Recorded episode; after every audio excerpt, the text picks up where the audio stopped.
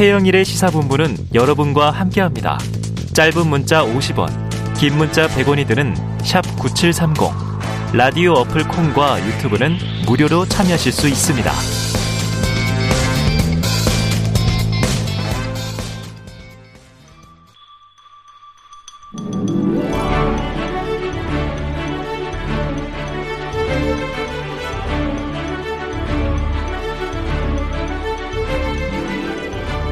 네, 매주 화요일에는요, 여야 정당 출입 기자들과 정치권의 취재 이야기, 특히 취재 뒷이야기를 쏠쏠하게 듣는 불사조 기자단이 있는 그런 날이죠.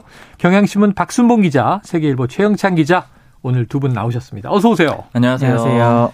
자, 이 국민의힘 내홍이 깊어지고 있어요. 그래서 박 기자님께 또 비사를 여쭤봐야 되는데. 네. 자, 이준석 대표 징계 여부를 결정하는 윤리위원회가 24일이라 그랬다, 27일로 미뤄졌다 그랬다가 22일로 땡겨졌어요.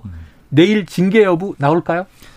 예, 저도 오늘 오전에 궁금해서 좀 물어봤는데 네. 내일 징계가 결정되기는 할 거다 아. 이런 예측들이 좀 많습니다. 어, 그래요? 이건 물론 이제 확정적인 건 아닌데요. 이제 그렇게 얘기하는 이유가 이양이 이 윤리위원장의 스타일이 좀 그렇다 그래요. 그러니까 어. 그간의 징계 절차를 할 때 개시를 먼저 하고 어. 그 다음에 심사를 하는 거잖아요. 음. 심사를 할 때는 보통 결정을 다 내렸다라고 합니다. 네. 그러니까 물론 이번 건이 좀 관심도 많이 집중이 민감하죠. 돼 있고 워낙에 좀 민감한 문제라서 조금 더 연기될 가능성도 없지는 않는데 음. 다만 이게 개시를 내렸던 시점이 지난 4월 21일이거든요. 네. 그러니까 두 달 정도 좀 지났어요. 그렇죠. 그렇기 때문에 윤리위원들이 판단할 수 있는 시간도 어느 정도 충분했고 음. 또 그간의 윤리위원장의 그런 스타일을 봤을 때는 음. 아마 결정이 내려질 가능성이 높다. 이게 좀 내부에서 나오는 관측이고요. 네.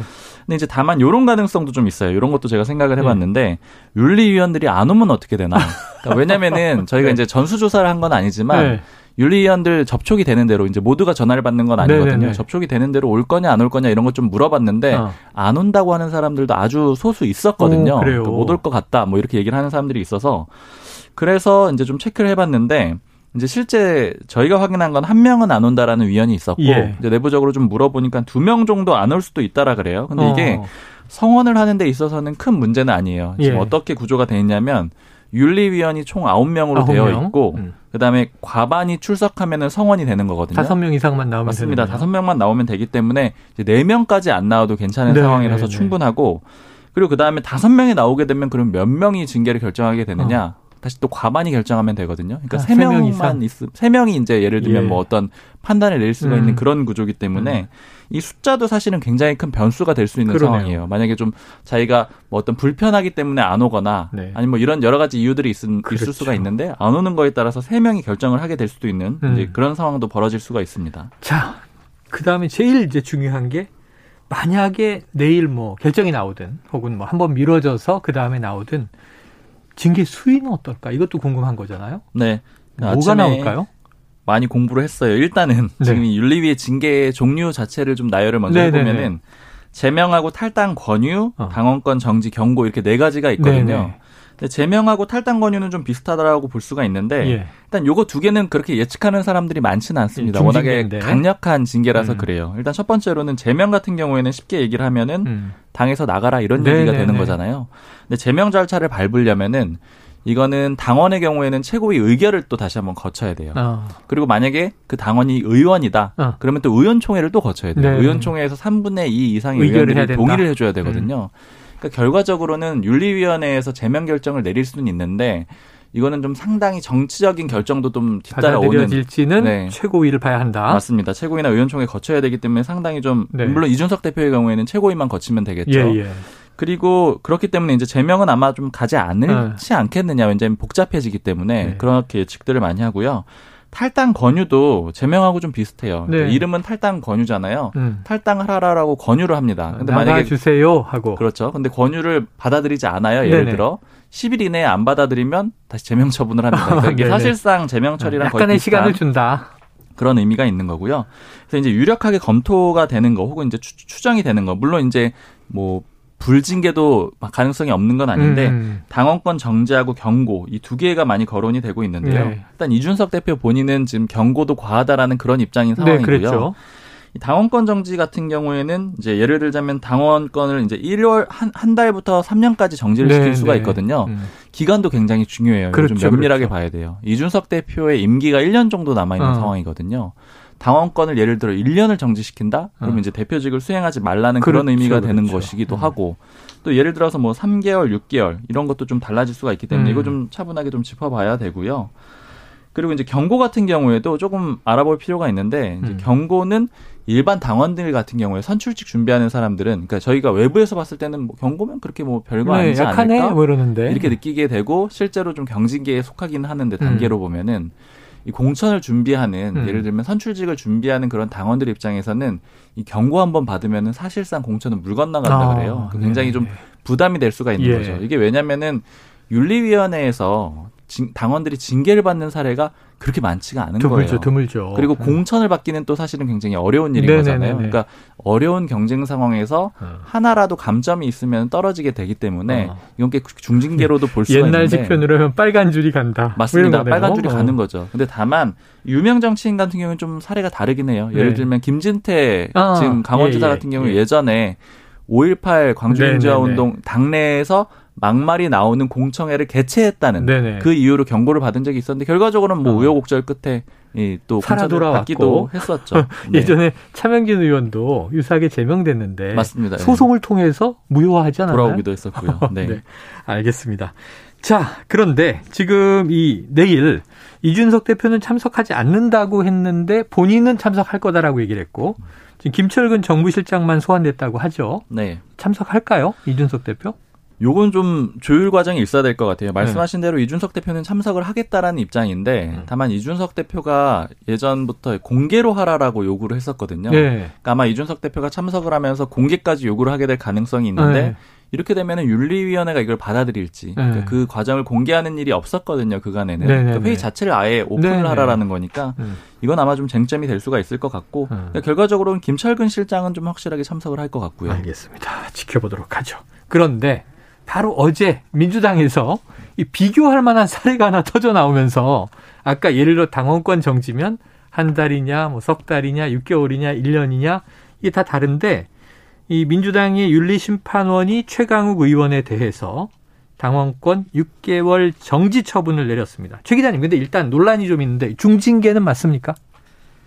중징계라고 발표를 했으니까 중징계라고 봐야겠죠. 윤리 심판원이 그쪽에서 이제 말을 하게 6개월 중징계다 뭐 이렇게 네 얘기를 네, 했어요. 네, 네, 어쨌든 그렇게 의미를 부여했는데 음. 어 물론 시각에 따라 다를 수는 있습니다. 음. 다만 그동안의 언론이나 이런 당에서도 경고 처분 정도 나오지 않을까라고 예상했는데 음. 의외로 그 말씀해 주신 것처럼 민주당도 갔거든요. 경고, 음. 당원권 정지 등등 있는데 한 단계 위인 당원권 정지 그 중에서도 한 달이나 석 달이 아니라 여섯 달 정지면은 뭐 중징계로 불릴만하다 이렇게 음. 지금 평가를 받고 있습니다. 네, 이건 뭐 대략 이제 중론이 중징계로 네. 의견이 모이는 것 같다. 자, 그럼 앞으로 이게 그냥 최강 의원 어떻게 되는 거예요? 그러니까 비례대표죠. 보통, 보통 이제 이게 결정이 되려면은 어 내일쯤 비대위가 열리는데 여기에 안건으로 올라올지는 아직 확정이 되진 않은 아, 것 같지만 비대위에서 확정을 한다. 네, 비대위에서 최종 결정을 할 예정이에요. 음. 근데 웬만하면 윤리심판원의 결정을 그대로 따르는 편이고요. 네네. 네. 오늘 근데 우상호 위원장이 자기가 이제 개인 생각을 얘기했는데 어, 세다 그랬죠. 세다고 했어요. 어. 그렇기 때문에 좀 어떻게 조정될지는 지켜봐야겠고요. 음. 어, 다만 그래도 윤리심판원의 결정을 웬만하면 조, 존중하는 게 원칙이거든요. 비대위원들이 막 결단코 모두 이구동성 막 같은 입으로 반대를 하는 게 아닌 이상은 웬만하면 이대로 굳혀질 것 같고 다만 이제 관, 어, 이걸 재심을 과연 청구할지인데 아, 네, 네. 지금 이에 대해서 최강욱 원실 자체가 다 함구를 하고 있어요. 아, 의견이 아직 안 나왔어요. 연락도 안 되고 뭐 아. 그런 상황인데 아마 그래도 재심을 할 가능성이 아예 없진 않나 뭐 네네. 네. 이렇게 좀 관측이 되고 있고요. 어쨌든 이게 확정이 되면 음. 일단 최강욱 의원 전당대회는 못 나오거든요. 네네. 뭐 그런 식으로 타격이 크다고 볼수 아, 있습니다. 전당대회는 못 나온다. 네. 아, 그러네요. 6개월이 뭐 두 달 후면은 전당대회인데. 자, 그런데 지금 말씀하신 대로 아까 저희가 일부에서 다룰 때는 또 아까 박용진 의원도 그랬고 충분히 윤리 심판원이 팩트를 체크한 이후에 만장일치 결론 내린 게 아니겠느냐. 그러니까 그 발언의 진위가 무엇이냐 하는 부분에 대한 건데 지금 최강욱 의원 측은 아직 부인 입장이란 말이에요. 예. 그 표현이 아니었다. 네. 다른 표현이었다. 근데 이게 피해자 쪽, 또 이제 민보협, 민주당의 네. 보좌관 협의회죠.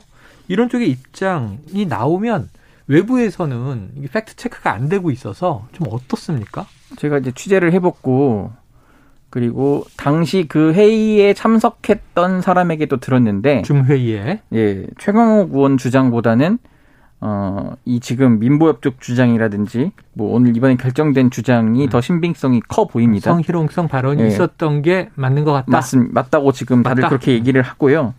그러니까 이제 가, 가끔 우리도 제가 이런 말을 했는데 자기가 이런 말을 했는지 뭐 모를 수는 있어요. 네네네. 뭐 그런 식으로 주장을 할 수 있지만 뭐 어쨌든 이게 지금 녹음된 거나 녹화된 그 영상이나 이런 건 없는 상황이라 음. 어쨌든 뭐 말한 본인은 그렇게 주장을 할 수 있겠지만은 음. 들었다는 사람이 꽤 여러 명이 되고 아, 복수에 예 그에 관련된 지금 페이퍼도 스물 몇 장이 만들어져 있는 네 상태여서 어쨌든 지금 심판원에서 판결할 때 다 영향을 준 것 같고요. 음. 어 뭐 그런 상황입니다. 근데 어쨌든 어 물론 이제 당사자가 어, 자기는 그런 성적 수치심을 느끼지 못했다고 주장을 했을 수는 있지만 음, 음. 물론 근데 그 자리에는 다른 여성 보좌진들도 다그 네, 네. 들어와 있었기 때문에 그분들이 또 주장을 했고 문제는 음. 이제 최강욱 의원이 또 2차 가해식으로 어. 색출을 하려 했다는 점이 되게 좀 이번에 아, 징계 중징계로 뭐 색출 예, 이런 얘기가 나왔죠. 그런 얘기가 있어가지고 어쨌든 그게 영향을 많이 끼쳤다 네. 이런 얘기가 나옵니다. 그래요. 알겠습니다. 자 박지원 전 공동 비대위원장이 다시 등장을 했어요. 예. 그래서 이제 환영한다는 입장 이 징계를 계속 주장해 왔다. 그런데 이거 저 그렇게 무거운 처벌 아니다 하는 이야기까지 했어요. 이 작심 발언 지금 어떻게 좀 파장 일으키고 있습니까? 이제 저도 이제 관심이 가는 대목이 음. 그 주장 글의 전체 중에 딱 하나 주장만 뽑아 보자면은 음. 철험에 해체하라. 철험에 해체하라. 팬덤 정치를 이제 네. 멈춰야 한다. 네. 왜냐하면 철험의 어쨌든 구심점 역할이 최강욱 의원이었는데 네. 당원권 정지 징, 징계로 인해서 좀 나름 타격을 받았단 말이죠. 이른바 피해자, 가해자, 동료 의원들이 다 들어 있잖아요. 네, 네. 그런 것 때문에 그 중에서도 일부 지금 의원들이 이렇게 당해서 취급받을 바에는 그냥 음. 해체하는 게 맞다라고 계속 얘기들을 해요. 저희가 음, 음. 개별적으로 접촉해보고 아, 전화도 해보면은 네 그렇게 되면은 굳이 이렇게 박지원 전 위원장한테까지 막좀 음. 소위 말 비판을 받아가면서 음. 이걸 유지할 필요 없지 않냐 이런 음. 의견이 점점 올라오고 있거든요. 그럼 이제 체롬의 해체로 진짜 갈지도 주목이 되는데 이렇게 음. 되면은 박지원 전 위원장의 좀 뭐랄까 위상이 다시 조금 업그레이드 된다고 볼 수 있죠. 왜냐면은 네네. 중징계 해야 한다고 주장했는데 관찰된 것 같이 보이고 어. 이런 것도 다시 주장했는데 그대로 받아치면은. 나름의 이제 아 이게 입김이 좀 있구나 이렇게 예. 좀 분석이 되고 어쨌든 지금 정치 활동 재개를 좀 노림수 노림수 같아요. 네. 그러면 여쭤볼게요. 박지원 전 위원장 당권 도전합니까? 그건 안 할 것 같습니다. 네. 여론조사에는 또 이름이 올라 있긴 하더라고요. 네. 당권 도전뿐 아니라 최고위원 같은 거 출마 자체도 별로 지금 얘기가 안 나오는 게 음. 일단 이재명 의원 쪽이랑도 이미 거의 이제 손, 소위 말하는 손절이라고 저희끼리 얘기하는데 손절? 아. 이제 좀 많이 좀 인연이 끊어진 것 같고요. 본인, 본인 스스로 좀 자생력을 갖춰야 되는데 네. 아직 그럴 만한 힘이 좀 떨어지기도 하고 네네. 그리고 현실적인 문제도 있을 겁니다. 아유, 돈이 많이 들어요. 대선 네네. 후반에 참여했지만 지방선거까지 이제 공동 비대위원장을 했지만 당내 기반은 뭐 약하다고 봐야죠. 네. 어떤 세력과 결합할 것이냐 이런 게 중요한 건데 자 지켜보겠습니다. 자 한편 어제 국민의힘 집권 여당 쪽 최고위 공개 석상에서 아 정말 왜 이런지 모르겠어요. 이 연일 이준석 대표와 배현진 최고위원이 언성을 높여서 다투는 모습. 국민들이 보고 있는데 뻔히 보도되는데 이래도 되나 싶을 정도의 지금 좀 아, 눈살 찌푸리는 모습이 나왔습니다. 이준석 대표는 언론 누출을 이유로 비공개 회의에서 현안 논의를 하지 않겠다. 배현진 최고위는 반발. 육성을 좀 직접 듣고 와서 이야기 듣겠습니다. 비공개 부분에서 나왔던 내용들이 자꾸 언론에 다운표까지 인용되어서 보도되는 상황이 발생해서 최고위원회 의장 직권으로 오늘부터 비공개 회의에서 현안 논의는 하지 않도록 하겠습니다. 아니 비공개 회의를 이렇게 일방적으로 없애시면 어쩝니까? 의장 직권 그동안 하겠습니다. 내내 네. 최고위원 회의 하는 동안 비공개 회의의 내용들 네, 네, 오픈돼서 비공개 회의 내용이 누차 지금 누차 제가 그 제안을 드리지 않았습니까? 아니, 회의 단속을 좀 해달라고. 잠깐만, 잠깐만요. 어, 잠깐요. 이제 정확히 잠깐만. 아니 아니 발언권을 득해서 말씀하시고요. 그 언론에 나가거나 아니면은 발언권을 득하시고 말씀하세요. 그리고 어, 비공개 최고위원회의에서 나온 내용들이 누차 누출되면서 실제로 언론에서 대표님께서 많이 유출을 하시지 않았습니까? 스스로도 어, 특정인이 참석했을 때 유출이 많이 된다는 예언까지 나오고 있기 때문에 저는 더 이상 이상을 묵고할 수 없고 지금 네. 최고위원 회의의 그, 그 안에서 해야 될 건전한 회의의 기능과 저희의 그 권한에 대해서 대표님이 의장 직권으로 여태까지 지금 단속을 제대로 안 돼가지고 심지어 본인께서 언론과 나가서 얘기하신 거를 언론인들이 쓴 것을 누구의 핑계를 대면서 지금 비공개 회의를 합니까? 그만합시다. 저 같은 들 들어보세요. 야, 이 정도면 그 싸움이고요. 중간에서 네. 이제 권성동 원내대표 난감하게 자 잠깐 잠깐요. 그만 그만 하고 있는데 당 대표와 최고위원이 계속 싸우고 있어요. 자, 왜 이렇게까지 언성이 높아지는 겁니까? 지금 표면적으로 드러난 거는 음. 예전에 혁신이 출범 문제를 가지고 두 사람이 부딪힌 적이 있었잖아요. 네네네. 그리고 그 다음에 최고위원 회의를 할 때 배현진 최고위원이 악수를 하려고 하는데 이준석 대표가 잘 받아주지 않았다. 뭐 이런 해석이 나오는 뭐, 사진도 노룩 악수 뭐 이런 거 네, 나왔어요. 이런 것도 어. 공개가 된 적이 있었고요. 그러니까 이제 이런 것들이 좀 감정이 쌓였다라고 볼 수가 있고 음. 특히 이제 대화 내용을 보면은 유출을 했느냐 안 했느냐 이걸 가지고 계속 공방을 벌이잖아요. 언론에 누가 유출했느냐. 네, 이 유출에 대한 거는 좀 명확합니다. 지난번에도 소식 전해드렸던 것 같은데 이제 안철수 의원 최고위원 추천 가지고 지금 국민의힘 내부에서 예, 논란이 예. 많잖아요. 음. 근데 그때 이준석 대표가 안철수 의원이 물러서지 않는 걸 놓고 땡깡 부린다 이런 처음엔 제고해달라 그랬다가 네. 땡깡 부린다. 그리고 그 다음에 배현진 최고위원은 이제 이 이준석 대표가 받아들여주지 않는 걸 가지고 졸렬하다 이렇게 표현을 아. 썼거든요. 근데 이 두 단어가 언론에 그대로 보도가 됐어요. 음, 음. 그러니까 이준석 대표가 이걸 가지고 비판을 한 거고요. 음. 사실 이제 이렇게 나왔을 때 너무 싸우니까 저도 이 혹시 다른 이유가 있는 게 아닌가? 왜냐면 이제 기사에 해석을 넣을 때 틀리면 안 되니까. 근데 뭐 이준석 대표 측이나 당연히 이제 관계자들 고루고루 물어봤는데 일단은 지금 드러난 이런 문제들이 누적적으로 감정이 좀 쌓여가지고 음. 폭발한 그런 게 맞는다고 대체적으로 얘기를 하고 있습니다. 네, 감정의 골이 폭발했다. 자, 그런데 이제 배현진 최고위원이 김은혜 전임 대변인에 이어서 이 인수위 대변인을 잠깐 하긴 했습니다만 네. 윤핵관으로 분류되진 않던 인물이고 어, 이게 정치적 계산은 뭔가 궁금하기도 하고 안철수 의원 아까 말씀하신 최고위원 두 명, 김윤, 정점식. 왜 이준석 대표는 굳이 두 명을 안 받는 것이며 이게 지금 뭐가 꼬인 거예요? 그러니까 일단은 배현진 최고위원은 그러면 왜 이렇게 이렇게까지 나서느냐. 어, 당대표와 투쟁을 벌이나. 사실은 이제 비공개 혹은 그게 안 된다고 하면은 뭐 전화를 할 수도 있는 거고 따로 만날 네네네, 수도 있는 그렇죠, 거잖아요. 그렇죠. 저도 궁금해가지고 음. 여기저기 물어봤는데 네. 일단은 이준석 대표를 비롯해서 이준석 대표는 그렇게 표현을 하기도 했는데 이준석 대표 측에서도 이게 이유를 잘 모르겠다. 음. 이제 이런 식으로 나오고 있고 다만 이제 의원들 여러한테 물어보면 일단 첫 번째는 이게 소신일 수가 있고 두 번째는 아무래도 좀 존재감 문제 네네. 내지는 이준석 대표란 대척점에 서면서 네. 이제 소위 이제 윤석열 대통령하고 조금 더 가까운 그림을 만들 수 있는 거 아니냐 이렇게 해석을 하는 네. 그림이 있는데 둘 다 완전히 좀 명쾌하지는 않은 것 같고요. 그래요. 그리고 이준석 대표가 지금 두 사람 안 받아들이는 거, 즉 음. 안철수 의원이 추천한 두 명의 최고위원 안 받아들이는 거는 이제 공식적인 입장은 있잖아요. 음. 일단은 아 둘 다 안 받는 건 아니죠. 김윤 전 위원장은 받기로 했고 이제 정점식 의원을 안 받는 건데. 음.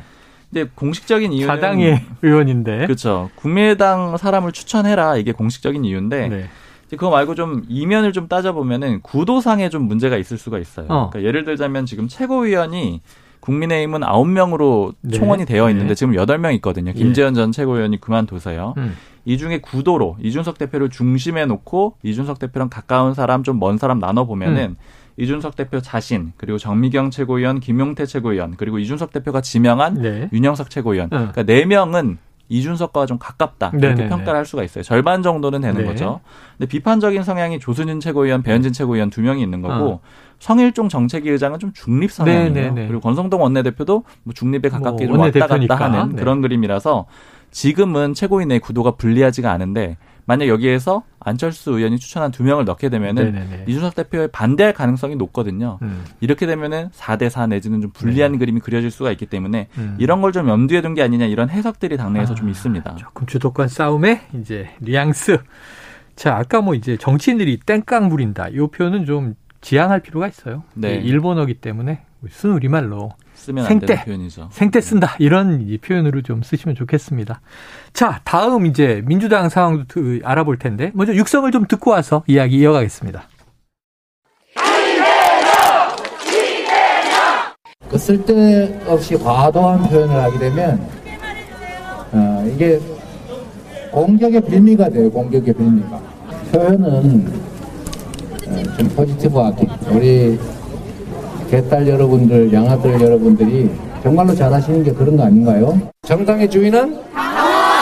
나라의 주인은 이 너무 당연한 원칙들이 관철되지 않는 것은 정말로 문제죠. 그래서 정당에서는 당원들의 의사가 제대로 관철되는 게 필요합니다. 전당대회 출마는 고민하셨나요? 당권 도전 할지 여부는 아직 결정 안 났나요? 전당대회 출마는 언제쯤 좀 결정이 날까요? 뭐 세 개의 질문이 다 같은 얘기입니다. 자, 최 기자님. 네. 당권 도전 묻는 기자들 질문에 일절 답이 없었습니다. 묵묵부답 점점점. 자, 근데 당권 도전을 다 상수로 보는 것 같아요. 도전하겠죠? 그렇다고 봐야 합니다. 지금 음. 그런 분위기로 가고 있고, 어, 물론 이제 이 의원 측 공식 입장은 계속 고민하고 있다는 게 맞는데, 음. 좀 두루 만나보고 하면 특히 정성호 의원 같은 경우에는 좀 같이 좀 많이 도와주는 것 같아요. 네네네. 그러니까 늘 당대표를 준비하는 그 의원이나 누구 후보가 열심히 뛰어야겠지만, 음. 주변에서 누가 이제 얼마나 도와주냐도 중요하거든요. 그렇죠, 그렇죠. 같이 좀 이렇게 어. 바람도 몰아주고. 그런 면에서 아직 이재명 의원이 그렇게 직접 왕성한 활동을 보이진 않지만 음. 측근 그룹이 조금씩 조금씩 움직이곤 있다 이런 게 지금 여의도 내부에 감지가 되고 있습니다. 네, 또 측근만으로 아니라 이제 중간에 있는 세력들도 네. 자꾸 끌어들여야 이제 이렇게 뭔가 좀 붐업이 되는 거잖아요. 최근에 이 김두관 의원을 이재명 의원이 만났다. 당대표에 출마할 예정이 도와달라고 했다. 이런 전원들이 돌아다녀요. 이거 확인된 내용입니까? 확인되지 않는 사실이고 오늘 네. 확인해 보니까 뭐 보수 쪽 패널께서 말씀을 하셨던데 네. 좀 당내에서 좀 처음 들어본 얘기고요. 아. 혹시나 해서 김두관 의원 전화해 봤는데 일단 전화는 받진 않았습니다. 근데 네. 혹시나 만났을 가능성은 있다고 봐요. 왜냐하면 네. 이재명 의원이 어, 자신감이 막, 그, 이런 소위 말하는 개딸, 양아들 음. 이런 분들 만나면 있는데, 음. 여의도에만 오면은 좀 음. 위축이 되는 게 있나 봐요. 아유, 초선이고, 네. 며칠 안 됐잖아요. 그것도 있고, 음.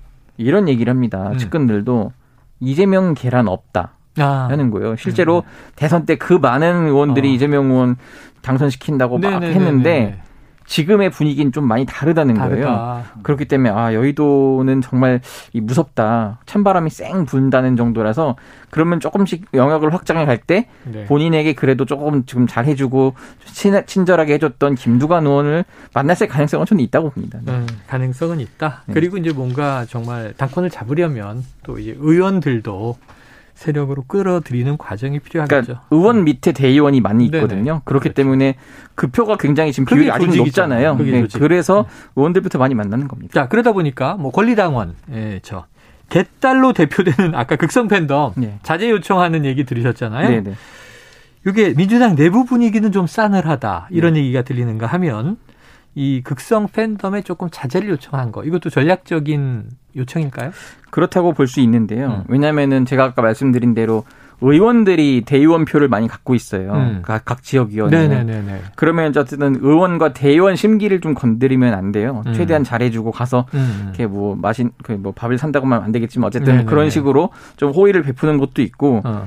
뭐 그렇기 때문에 이들에게 하지 말라고 못하고 대신 음. 긍정적인 힘을 줘라. 그래서 아까 뭐 포지티브란 말을 네네네. 썼는데 어쨌든 빌미를 주지 말아라. 네, 욕설 등 과격한 표현을 받았을 때 누가 좋아하지 않잖아요. 그러니까 지금 최근에 음. 이제 우상호 비대위원장이 엄포를 놓은 것도 그렇고 수박 논란이 있잖아요. 네네. 서로 이제 약 비판이 이제 시작된 건데 네. 자제해야 맞고 사실 네, 그 원칙론상으로. 네. 네네. 알겠습니다. 자, 이게 민주당 전당대회 이제 8월인데 한여름이죠. 오늘이 하지기 때문에 여름 이제 얼마 남지 않았습니다. 아이 좀 이준석 대표 싸우지 말라 그러세요 좀. 네, 그럴게요. 시사본부들에게 싸우는 소식만 전하면 피곤해요. 네. 알겠습니다. 오늘 불사조 기자단 여기까지 하죠. 박순봉 경향신문 기자, 최영창 세계일보 기자 함께했습니다. 고맙습니다 감사합니다. 감사합니다.